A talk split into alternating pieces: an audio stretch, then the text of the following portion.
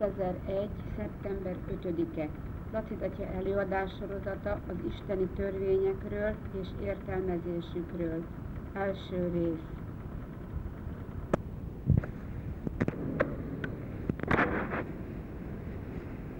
Dicsértessék a Jézus Krisztus! Mindörökké, amen. Most jó.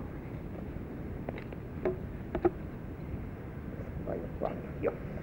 Igen, igen, nagy szeretettel köszöntök mindenkit, régieket is, és hogyha vannak újak is, akik a fölnőtt katekézisen most vesznek részt először, meg fogják látni, hogy azért arányok ezek, ez a fél óra vagy 35 perc nem szokott egészen hiába való lenni.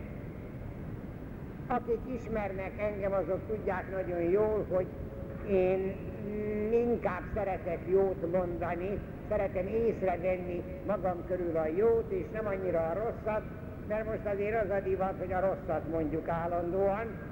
Én most szeretném azzal kezdeni egy-két aprósággal, ami az utóbbi időben élményem volt.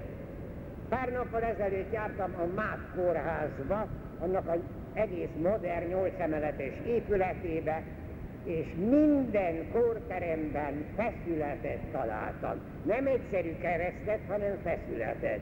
Ez Budapest kórházaiban nem igen van, legalábbis én nem tapasztaltam, ott viszont megvan. Nagy-nagy öröm volt. Egy másik ilyen örömömet is hadd mondjam el, Budapest környékén tartottam egy tridiumot péntek, szombat este és vasárnap délelőtt, és a plebános bácsi, ott van egy evangelikus lelkész is, a plebános jóban van az evangelikus lelkésznek, szel, és elmesélte neki, hogy most egy egzotikus ember jön, hát ez én vagyok, ide e, tridiumot tartani, és képzeljék el, a lelkész úr közel 20 hívővel ott volt péntek este is a templomba, szombat este is a templomba, hát vasárnap délelőtt ő maga nem, de olyan tizen még a hívek közül ott voltak. Hát ez is azért valami egészen nagyszerű dolog. Aztán még hozzátehetném azt, hogy az idén a nyári zarándoklat is nagyon szépen sikerült a plébániának, aztán a plébániának különböző táborai voltak, de még csak egyet említsek meg, augusztus, a június 27-től augusztus 2-áig volt Rómában az európai minisztránsoknak a találkozója. A plebánia minisztránsai közül is heten részt vettek, és az egyik autóbusz innen a templomunk előtt indult. És ez egy roppant érdekes találkozó volt, tulajdonképpen a hatodik ilyen találkozó öt évenként van, mi magyarok másodszor veszünk rajta részt, először 95-ben vettünk részt, tavaly kellett volna, de a szent év miatt az idén maradt. 1650 magyar a különböző egyházmegyékből és Szlovákiából, meg Romániából is jöttek még magyarok, nagyon komoly csoportok, úgyhogy közel 2000-en voltak ott magyarok, sajnos kárpátaljaiak nem kaptak vízumot Olaszországba.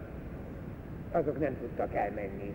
Összesen olyan 22 ezeren voltak, de rajtunk kívül már csak a németek voltak többen, mi voltunk, akik utána a 2000-es számmal legtöbben voltunk, és ennek az lett az eredménye, hogy az olasz nyelv mellett hivatalos volt a német nyelv és a magyar nyelv. Én a televízión láttam azt, hogy azért akkor, amikor a Szent Atya a szerdai általános kihallgatáson, amikor mindenki ott volt, hát külön köszöntötte a németeket, azok olyan 8-9 ezeren voltak, de lényegesen csöndesebbek voltak, mint mi, a 2000-es magyar csoport, hát azok úgy újjongtak, hogy a Szent Atya úgy elmosolyodta magát, és szinte már csitította a lelkesedést, hogy maradjanak egy kicsit csöndben. Szóval ez is olyan kedves volt, olyan jó volt, örültünk neki. Aztán ugye nagyon örültünk most Nagy Boldogasszony napján az Esztergomi eseményeknek, és utána Szent István napján a Szent Jogkörmenetnek is, vagy személyesen, vagy televízió biztos, hogy mindannyian részt vettünk rajtuk. Kétségtelen, hogy lehet örömöt, lehet jó eseményt is találni az életbe, de azért hát nem szabad eltávolodnunk a realitástól, a tényleges eseményekben azért vannak rosszak is. És nekem most egy picit rossz volt a nyáron, mert teljesen tanácstalan voltam, hogy az idei 23. évi fölnőtt katekézisben, mert már 22 éve csinálom ezt, az a 23. fölnőtt katekézisnek mi legyen a témája. Törtem az agyamat és tanástalan voltam, ahogyan a, múlt, a legutolsó alkalommal a múlt katekézis évben kértem, hogy segítsenek.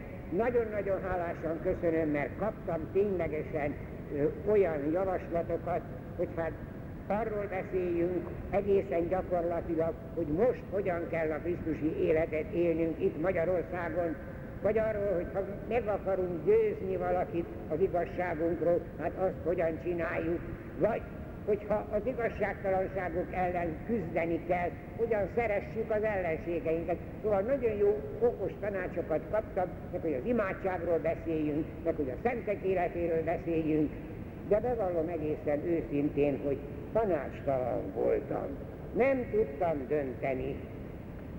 És akkor jöttek megdöbbentő élmények, amik segítettek a döntésbe. Hadd meséljek el egy-két ilyen megdöbbentő tény.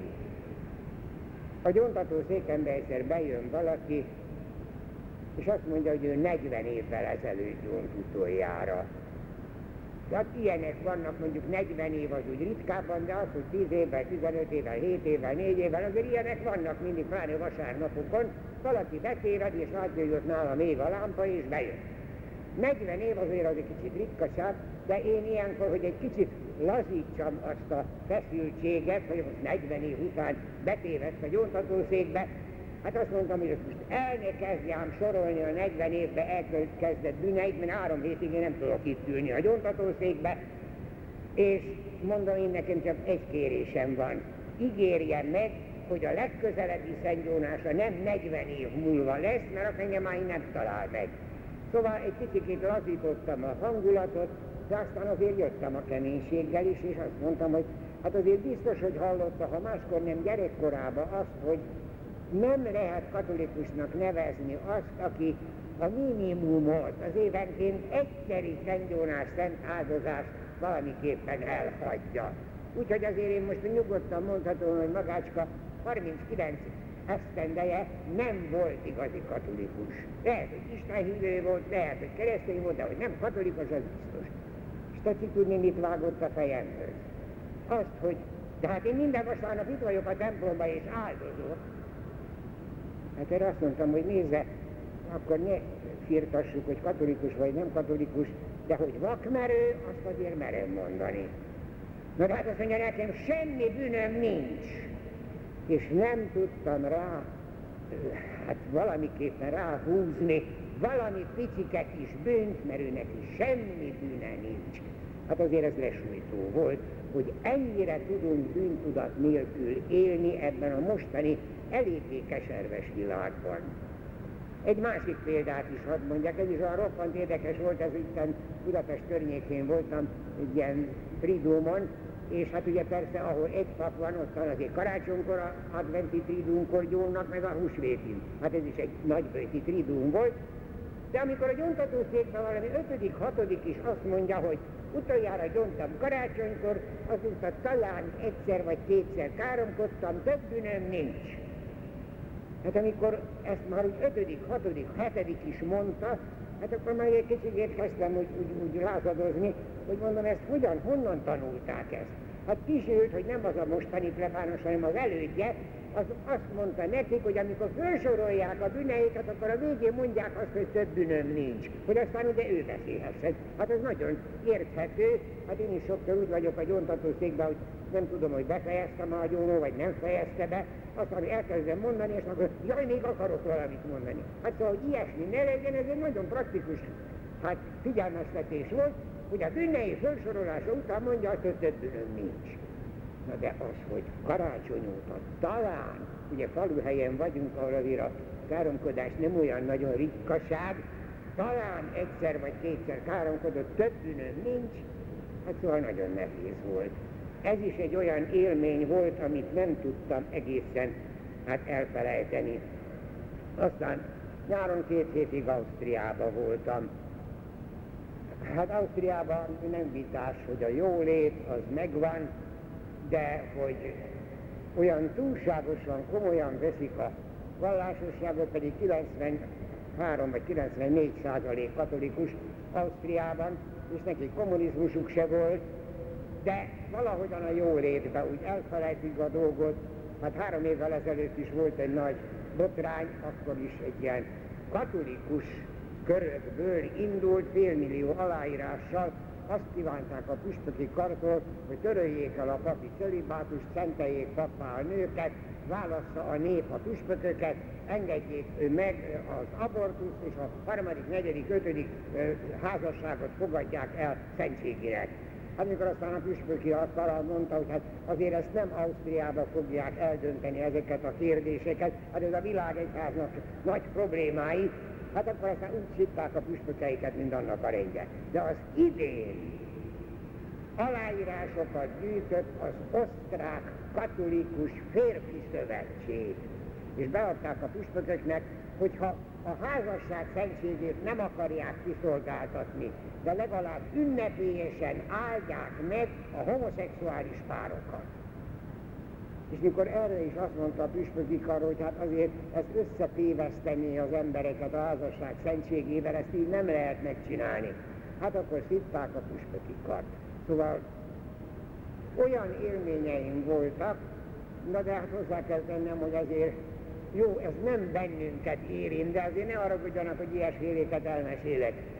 De azért bennünket is érintenek dolgok. Hát például amikor a, a kisdiákok a Szent Imre Ciszterci gimnáziumból jönnek, és azt mondják, hogy vasárnap nem voltunk Szent Misén, a vakációban nem voltunk Szent Misén, hát ez nem az ő hibájuk, hanem a drága jó papának, meg a drága jó mamának a, a mulasztása, mert jó, beiratták az egyházi iskolába, de ugye ahogyan a vasárnapi homírjával is mondtam, hogy a manapság a szülők reggeltől estig a pénzt hajszolják, hogy mindent megadhassanak a gyereknek, meg is adnak mindent, csak a legfontosabbat nem. Szóval ilyen élményeken keresztül mentem azért a, a elmúlt időben, és akkor döntöttem úgy, hogy tulajdonképpen arról kellene beszélni, hogy a mi mostani életünkben, jó, akik itt vannak, biztos, hogy másképp élnek, de a családban, a közvetlen környezetben azért annyi minden van, a bűntudat eltűnt, az emberek bizonytalanok, hogy hogyan lehet ténylegesen keresztény módon élni, hogy valahogyan ezen a téren kellene egy kicsikét tisztázni a dolgokat, hogy tulajdonképpen hát mi is a mi felelősségünk a környezettel szemben, mi is a mi helyzetünk, katolikus, krisztusi életet élő, becsületes hívő embereknek, mi a mi feladatunk most a mi hazánknak az életében, ha nem beszélünk Amerikáról meg Afrikáról, de, de a mi környezetünkben is azért annyi minden van. Én sokszor, hogyha úgy beszélgetek valakivel, hogy a családban mi van, annyi probléma van, de annyi probléma van a gyerekekkel is, meg szóval ilyen vonalon kellene egy kicsikét tisztázni a helyzetet, ebben az idei katekézisben, hogy mit kíván tőlünk a Jóisten, hogy ténylegesen Krisztusi életet éljünk. Na hát aztán, amikor hát így körülbelül döntöttem, hogy ez lesz az idei témák, és akkor elkezdtem gondolkodni, hogy hát hogyan fogom összeállítani. Hát akkor kint voltam Ausztriában, és amikor Bécsben voltam, akkor én ott a könyvesboltokat bújom, és ott találtam egy könyvet, nem volt olcsó, átszámítva 6300 forint, de ez volt a címe, Die zehn, die zehn Gebote im 21. Jahrhundert. Tehát a 21. században a tíz parancsolat. Ha én mondom, nekem ez kell és megnéztem, egy evangélikus teológus írta, hát borzasztó nagyon megörültem, boldogan vittem haza, és elkezdtem olvasni, és teljesen kétségbe estem. A 254 lapos könyv bebizonyítja, hogy Európa mai életében a 21. században a tíz parancsolatnak már semmi köze nincs. Azzal kezdi, hogy Hitler annak idején azt mondta, hogy a tíz parancsolatot csak a sínai hegyen a zsidók kapták, az bennünket nem érint. A Brémai városházán, illetve a legfelsőbb bíróságnak a házán a tíz parancsolatnak a két kőtáblája volt, azt eltávolították. Angliában, az anglikánoknak az 2000-ben megjelent imakönyvéből törölték a tíz parancsolatot. Hát ilyen adatokat hoz, és végig veszi a tíz parancsolat, mind a tíz parancsolatát, hogy ezt Európában az emberek nem tartják be, mert most piacgazdaságban, most globalizáció van, most semlegesség van, most individuális előrehaladás van, most karrier van, most szóval még a szülők tiszteletére is tudja, hogy ez is csak pénzkérdés, ugye, hogy hát eltartják a szülőket, vagy nem tartják el a szülőket. Szóval bebizonyította, hogy a tíz parancsolatnak semmi köze a 21. század életében. Nagyon-nagyon elkeseredtem, végigolvastam a könyvet, de aztán hát félretettem, mert ezt én nem tudom használni. Miért?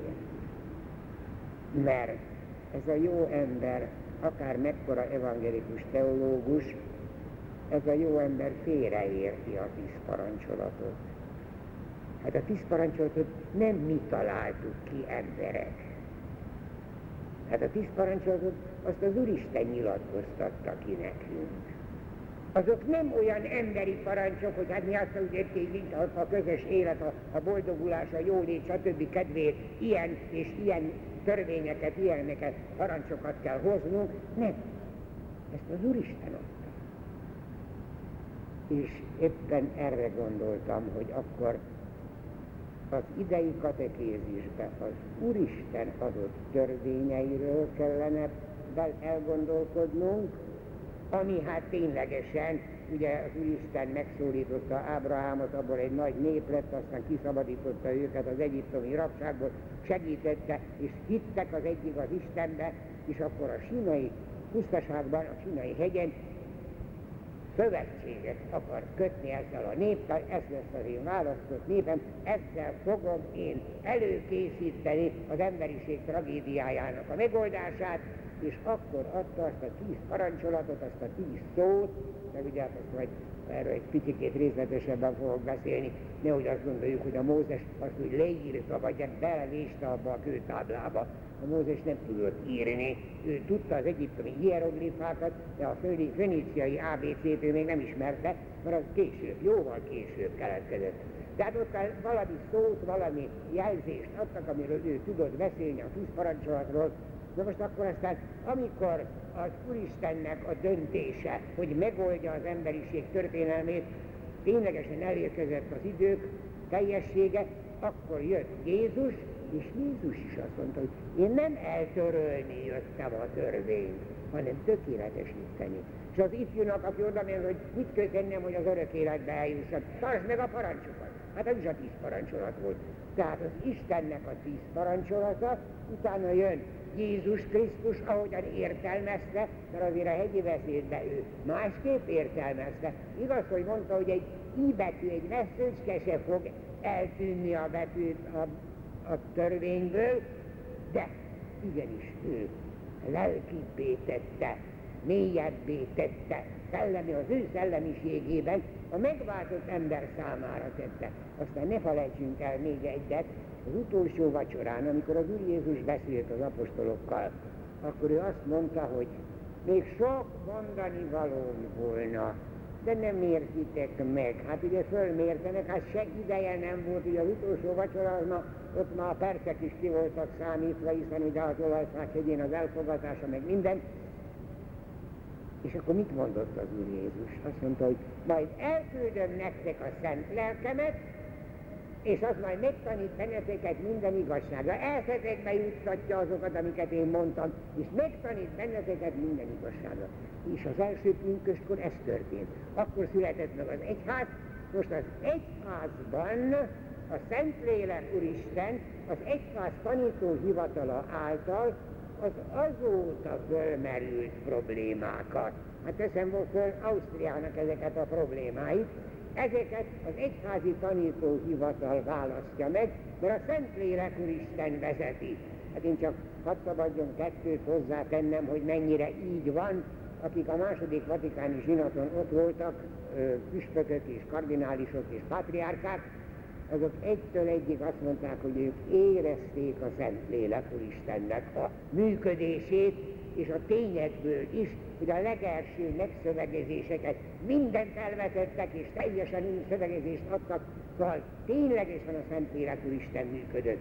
Vagy még egyet hadd mondjak, akkor, amikor hatodik Pál meghalt, akkor 110 bíboros volt, ez a 110 bíboros megválasztotta a Luciánit, ugye, első János Pál, 33 napig volt pápa, de akkor, amikor őt megválasztották, akkor kinyilvánította ez a 110 bíboros, hogy nem jött el még az ideje annak, hogy ne olasz pápát választunk, tehát olasz pápát fogunk választani. Megválasztották a Luciánit. Az meghalt, ugyanaz, hát nem 110 voltak, ugye, mert 109 voltak, ugye a Luciáni nem volt közöttük, ugyanaz a 109 kardinális megválasztja Wojtylát. Hogy ott közbeszólt a Szentlélek Úristen, azt nem lehet tagadni.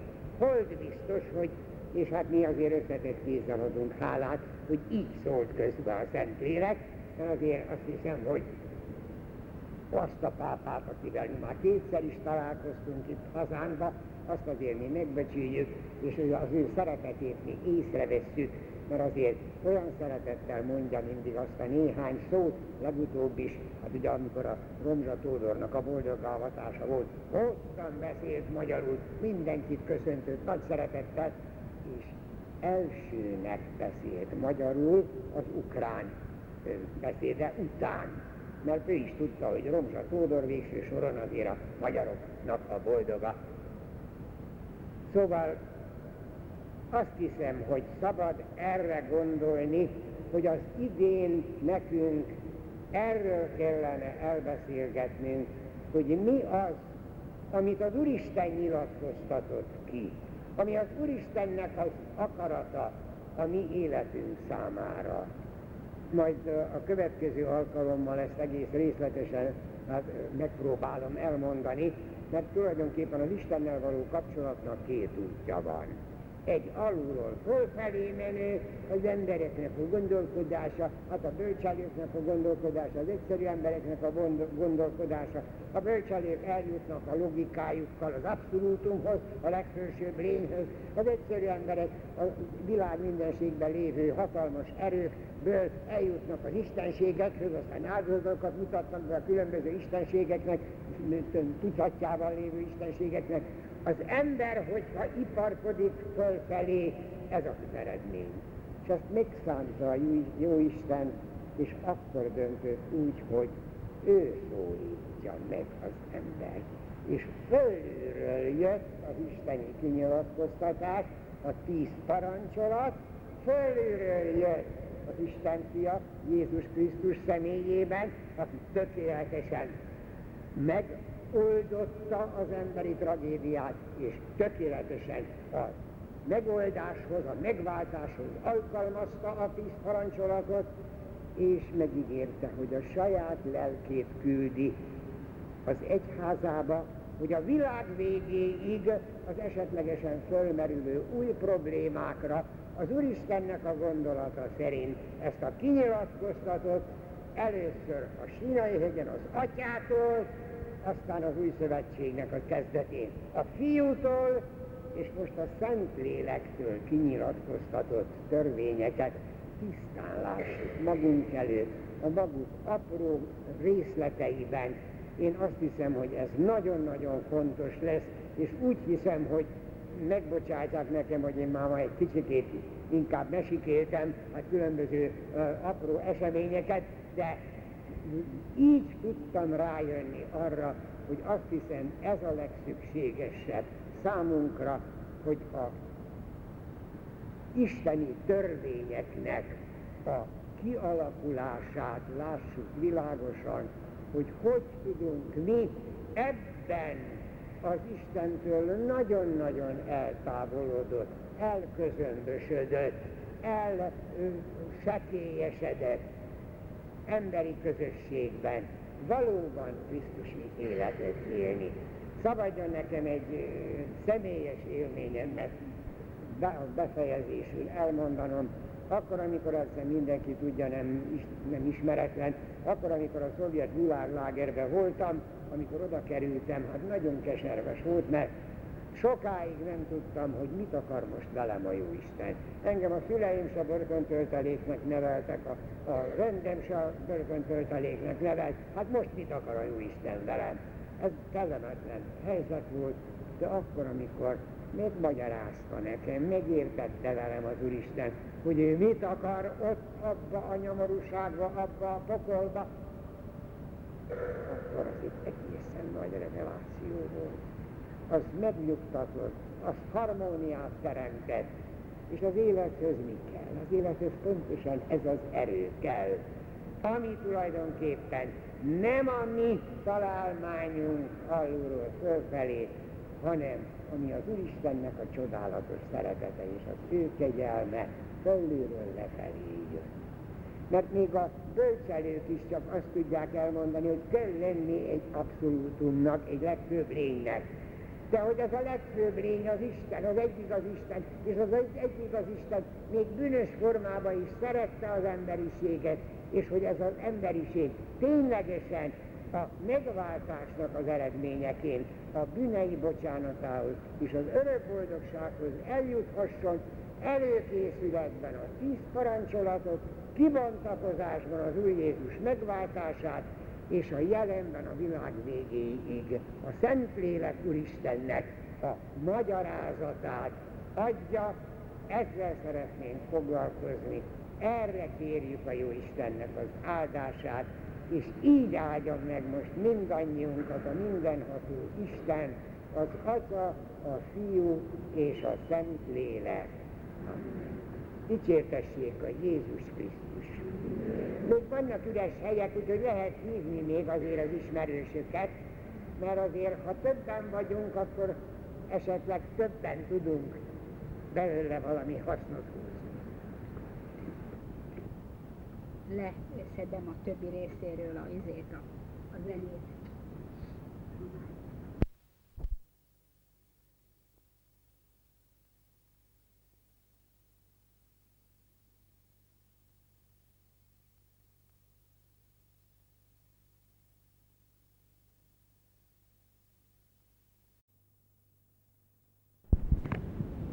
Kétezer-egy. szeptember 12-e Lacidatja előadás sorozata az isteni törvényekről és értelmezésükről. Második rész. Az Atya, a Fiú és a Szentlélek nevében mindenható mennyei Atyánk, Te a Szentlélek fölvilágosításával tanítasz minket gyermekeidet. Kérünk, add meg nekünk, hogy szent lelked által megismerjük, ami igaz, megszeressük, ami helyes, és örvenjünk szüntelen az ő vigasztalásán. Krisztus, ami Urunk által, az Atya, a Fiú és a Szentlélek nevében dicsértessék a Jézus Krisztus.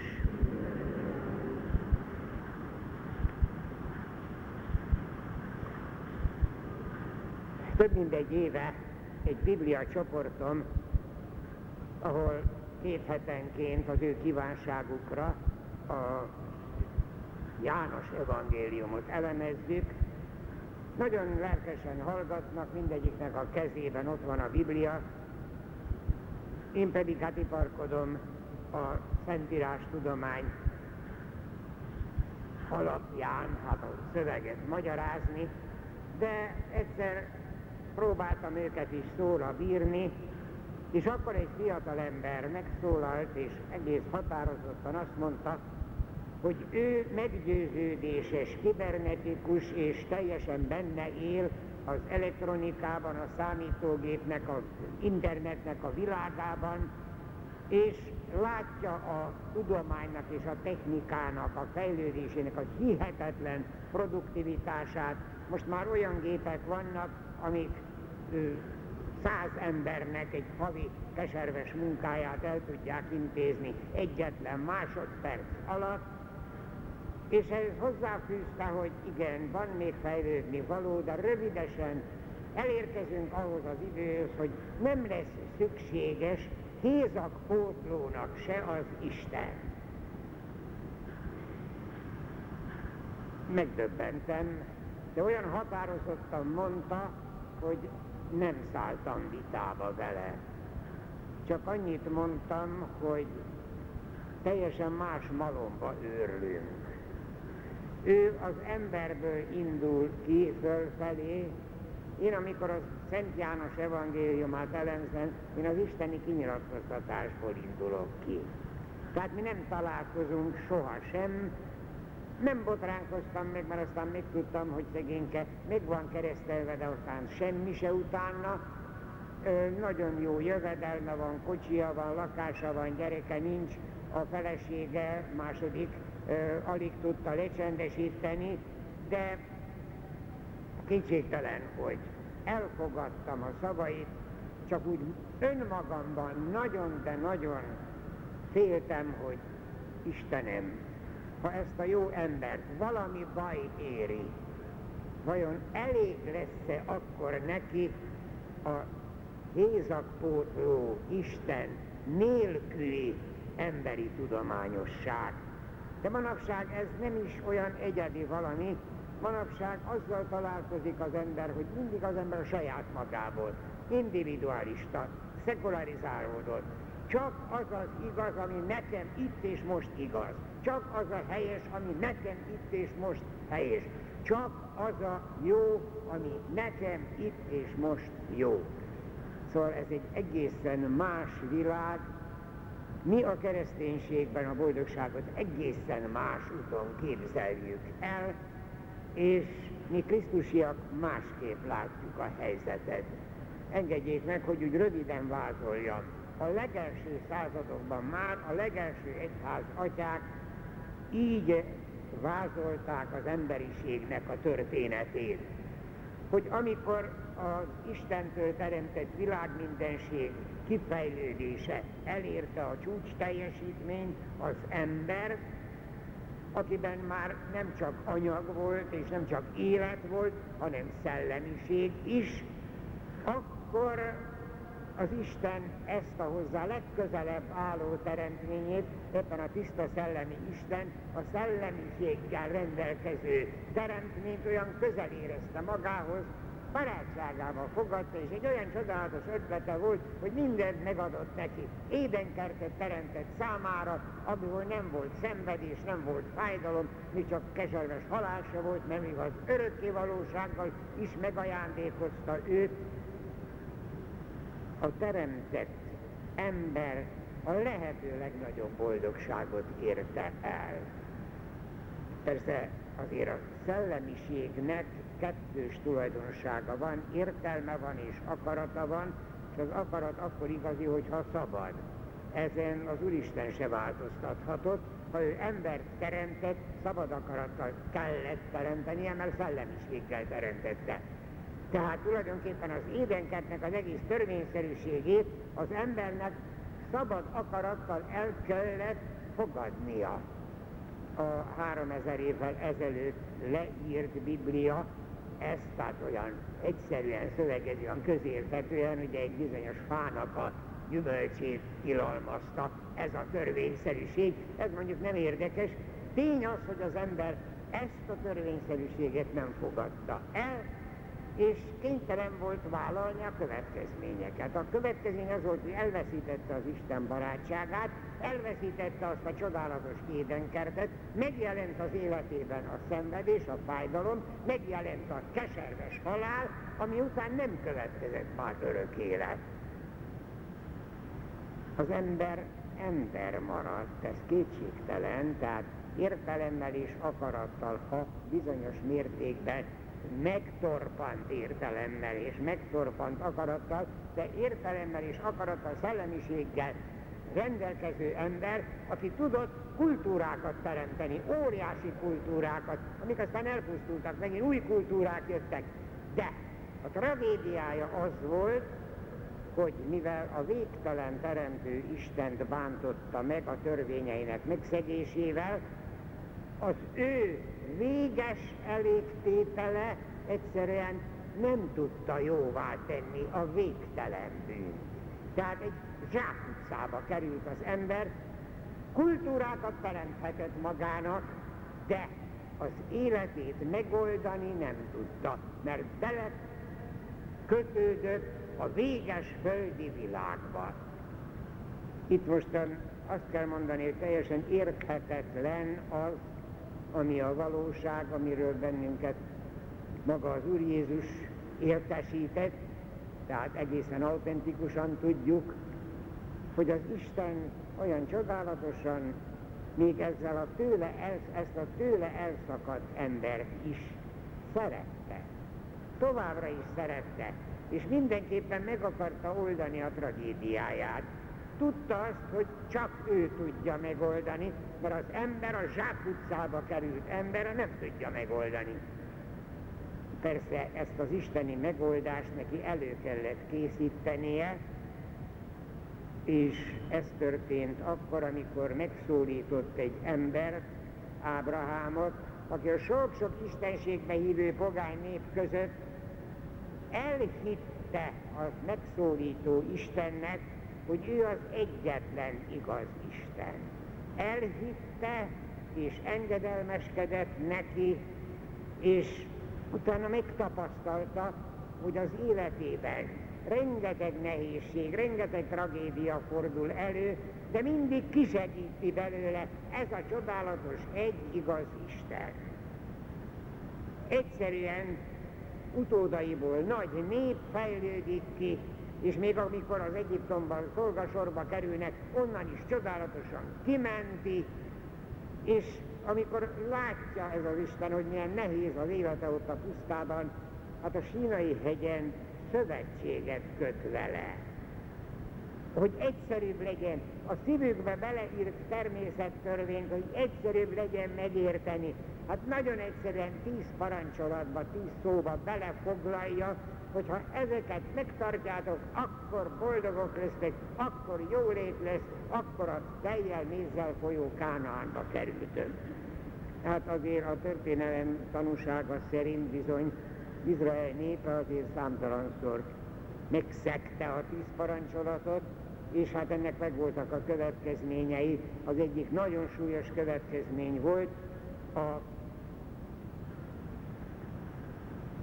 babiloni fogság, ami után ténylegesen a tíz parancsolatot akarták, mint Isten népének a szimbólumát megvalósítani, visszatértek tehát roppant nehéz volt azért a babiloni fogság után újra talpra állni, és újra elindulni a szövetség útján a tíz parancsolatnak a kívánsága szerint.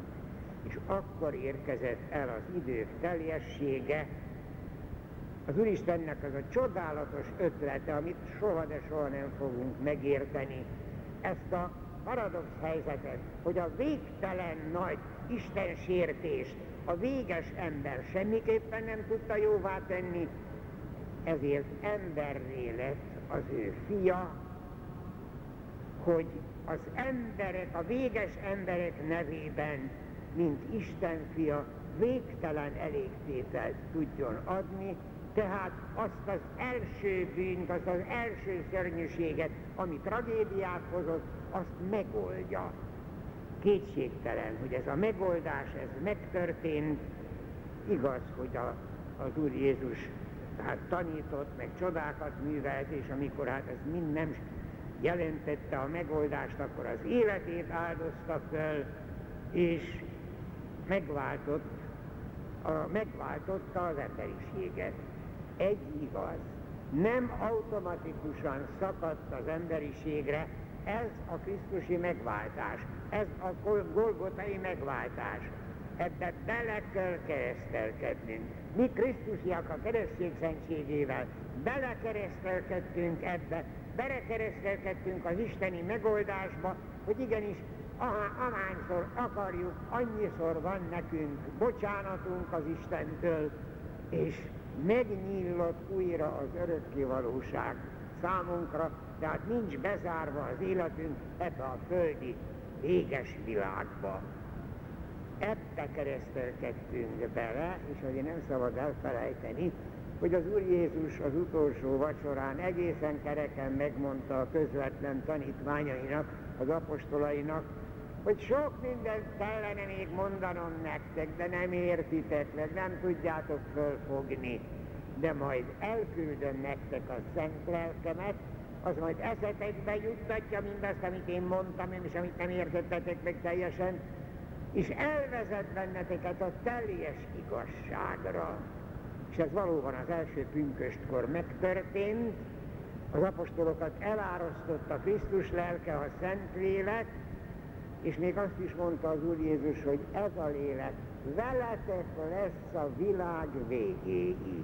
Tehát akkor, amikor az első pünköskor megszületett Krisztus egyháza, akkor a Szentlélek Úristen Krisztus egyházában megoldja a történelem folyamán fölmerülő kérdésekben, problémákban a mi Krisztusi hitünknek a helyes útját, megoldja, elvisz bennünket az egyház tanító hivatala a Szentlélek kegyelméből feleletet tud adni a legfrissebb fölmerült kérdésre, problémára is.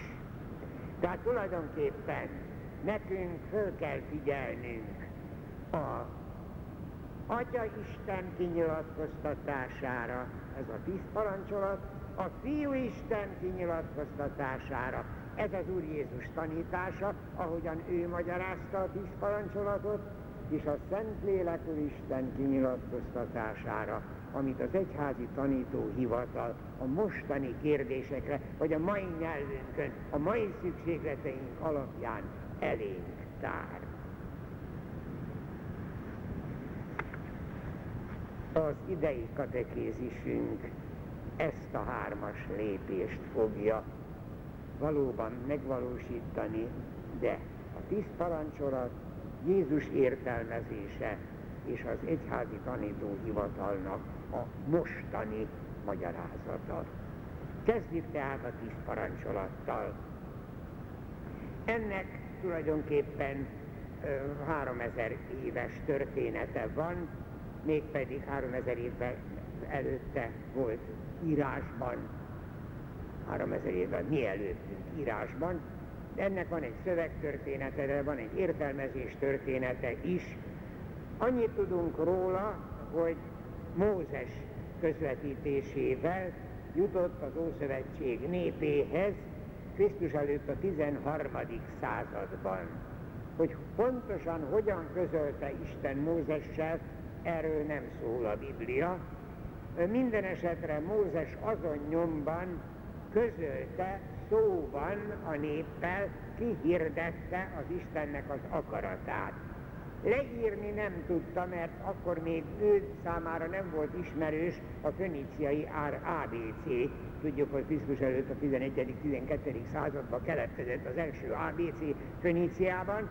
Ő az egyiptomi hieroglifákat ismerte, tehát arra bizonyos két kőtáblára csak hieroglifákban tudta az egyik táblára az első hármat, a másik táblára a, a, a második hetes csoportot, az Istenre vonatkozót és az embertársakra vonatkozó parancsokat, de mindenképpen magyarázta, mindenképpen ismertette az emberekkel, és a nép nagyon sokszor tájékozódott felőle, mert ünnepélyesen kihirdették, persze sokszor megszekték, ez is kétségtelen, de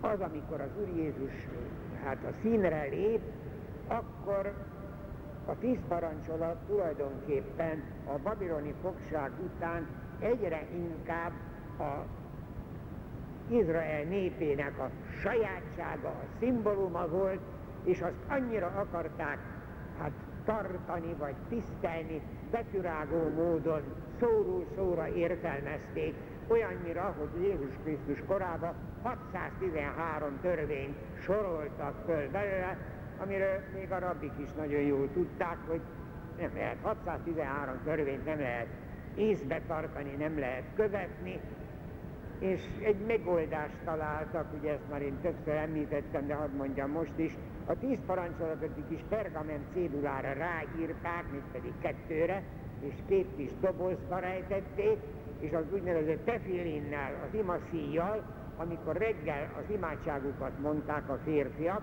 akkor az egyik kis dobozt a homlokukra erősítették a tefilinnel, a másik kis dobozt a bal karjukra, és akkor aztán azt mondták, hogy most már akkor ők meg vannak nyugodva, mert mindig az eszükbe lesz a tíz parancsolat, és mindig a cselekedeteik is a tíz parancsolatot fogják kifejezni. Hát ez eléggé formalista megoldás volt, az Úr Jézus ezt tapasztalta, akkor az ő idejében így volt, és hogy aztán hogy tartották meg a tíz parancsolatot, az megint más kérdés, de kétségtelen, hogy abban az időben iparkodtak egy kicsikét formalista módon hát megoldani ezt a kérdést, azt a 613 törvénynek a kérdését. Na most azért arra is figyeljünk föl, hogy hogy szól a Bibliában, Mózes második könyvében a tíz parancsolatnak a kihirdetése. Engedjék meg, hogy ezt felolvassam. Az Egyiptomból való kivonulás után három hónapra Izrael népe a sínai pusztában táborozott. Akkor Mózes elindult a hegy felé, Jáhve pedig a hegyről így szólt hozzá. Hirdesd meg ezt Izrael fiainak. Láttátok, mit tettem az egyiptomiakkal, és hogyan hoztalak el benneteket ide. Ha tehát továbbra is hallgattok szavamra, és megtartjátok parancsaimat, akkor szövetséget kötök veletek, az összes népek között különleges tulajdonommá teszlek benneteket, és olyan csodákat viszek majd végbe általatok, amilyenek az egész földön még egyetlen nép között sem történtek meg. Mózes akkor összehívta a népet, és közölte velük Jahve szavait. A nép pedig egy szívvel válaszolt, mindent megteszünk, amit Jahve parancsol. Mózes aztán megvitte Jahvénak a nép feleletét. Erre sötét felhő telepedett le a hegyre, hatalmas harsonazúgás hangzott el, az egész nép remegett.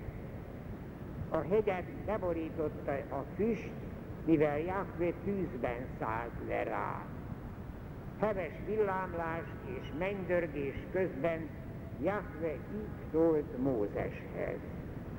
Én vagyok Jahve a te Istened. Én hoztalak ki Egyiptom földjéről a szolgasság házából. Senki más ne tekints Istennek, csak is engem.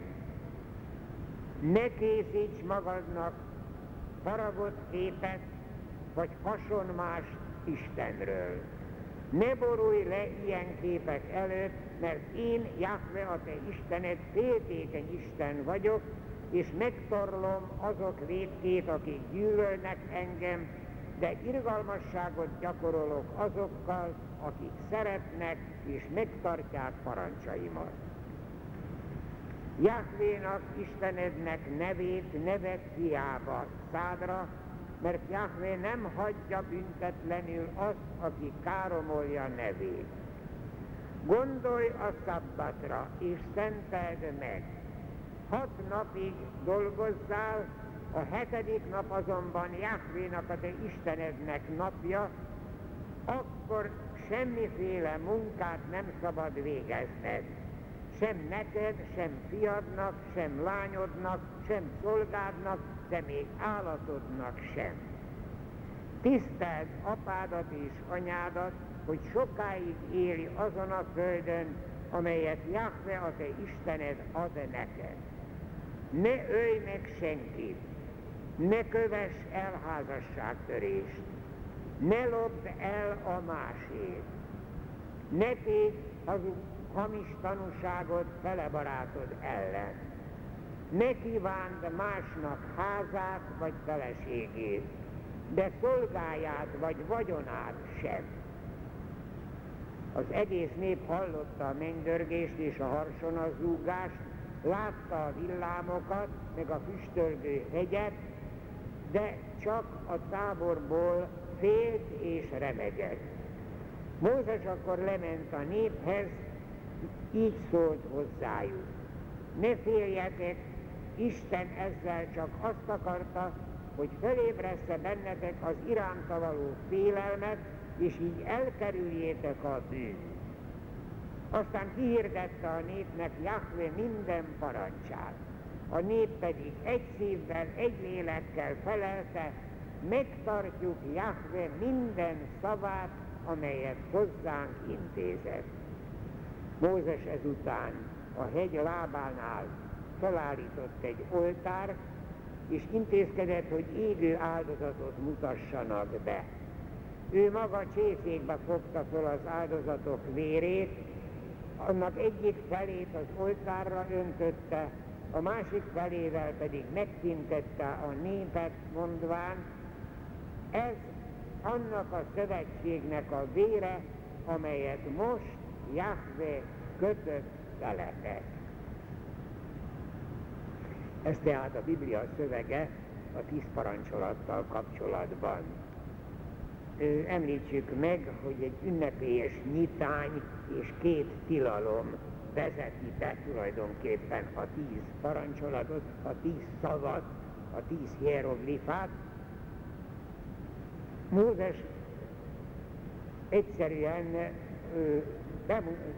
ahogyan Mózes a csipkebokorba hallotta az Isten szavát, most így, mintha bemutatkoznék egyes szám első szemébe, én vagyok Jahve, a te Istened. A Jahve név helyett tudjuk, hogy Jézus korában már az Úrt, az Adónájt mondták, éppen úgy magyarázták szóról szóra, hogy nevez hiába Jahve nevét, hát nem szabadott a Jahve nevét kimondani, Úr szót használták erre, aki emlékezett arra, hogy emlékeztetett arra, hogy kihozta a népet az egyiptomi szolgaságból.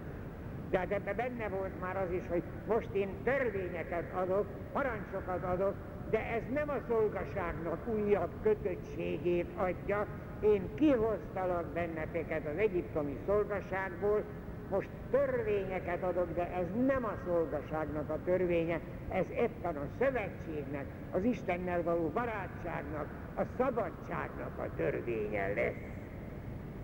Aztán a két tilalomnak az elsője az, hogy senki mást ne tekints Istennek, csak is engem.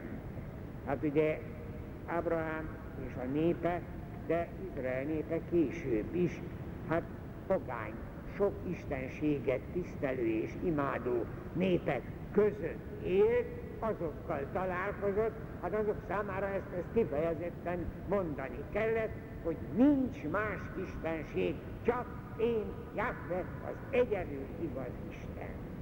A második tilalom is egészen hát szájbarágósdi módon mondja azt, hogy ne csinálj magadnak faragott képet senkiről, és ne borulj le ilyenek előtt.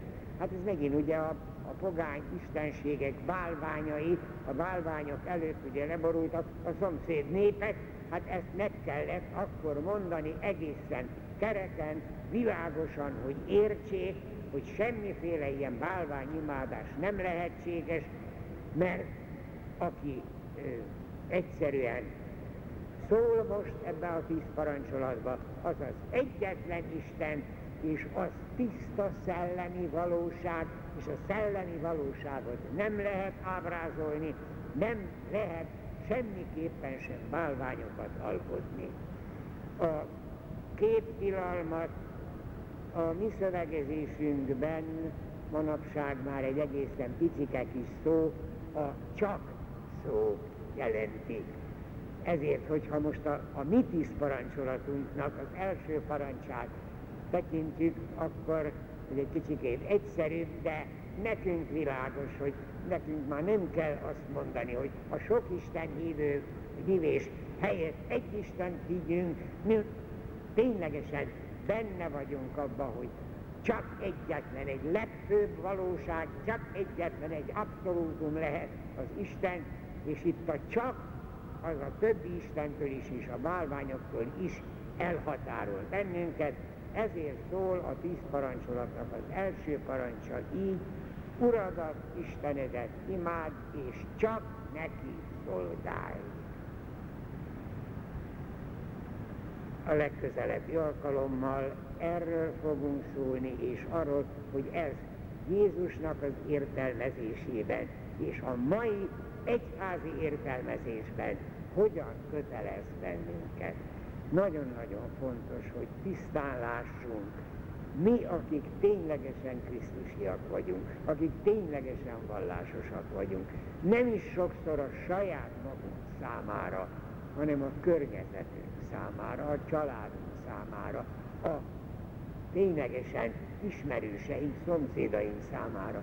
Tessék elhinni, hogy olyan hallatlan sötétség van vallási szempontból az emberekben, olyan őrültségeket hall az ember, hogy mi felelősek vagyunk, hogy legalább azok, akikkel mi beszélünk, hogy mi nyugodtan tudjuk mondani, hogy ez az igazság, ez a mi Krisztusi hitünk, ez a megváltásnak az eredménye, ez tesz bennünket boldoggá, ehhez kell ragaszkodnunk a földi életben, hogy még hogyha gyarlóságokat követünk el, abból is a isteni bocsánatot megkapjuk, és az életünk végén egyszerűen átléphessünk abba a boldogságba, amit tulajdonképpen már ott a tíz parancsolatnál megígér az egyik az Isten, hogyha megtartjátok ezeket a parancsokat, akkor olyasmit teszek veletek, amit semmilyen más néppel. Tehát igenis, mi megváltott Krisztusi életet élve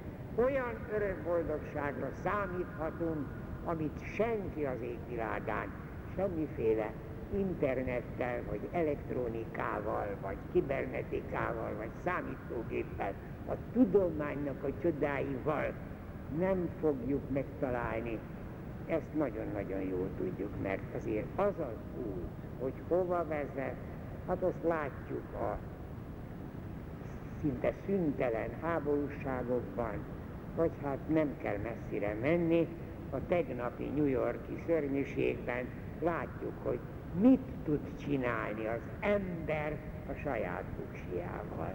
Tehát ezért jó nekünk, hogy mi úgy akarunk élni, ahogyan az Úristen kinyilatkoztatta a tíz parancsolatban, Jézus tanításában és a mi egyházunknak a tanításában. Ezért foglalkozunk az idén ezzel a kérdéssel. Addig is még tovább folytatjuk, áldjon meg bennünket a mindenható Isten, az Atya, a Fiú és a Szent Lélek.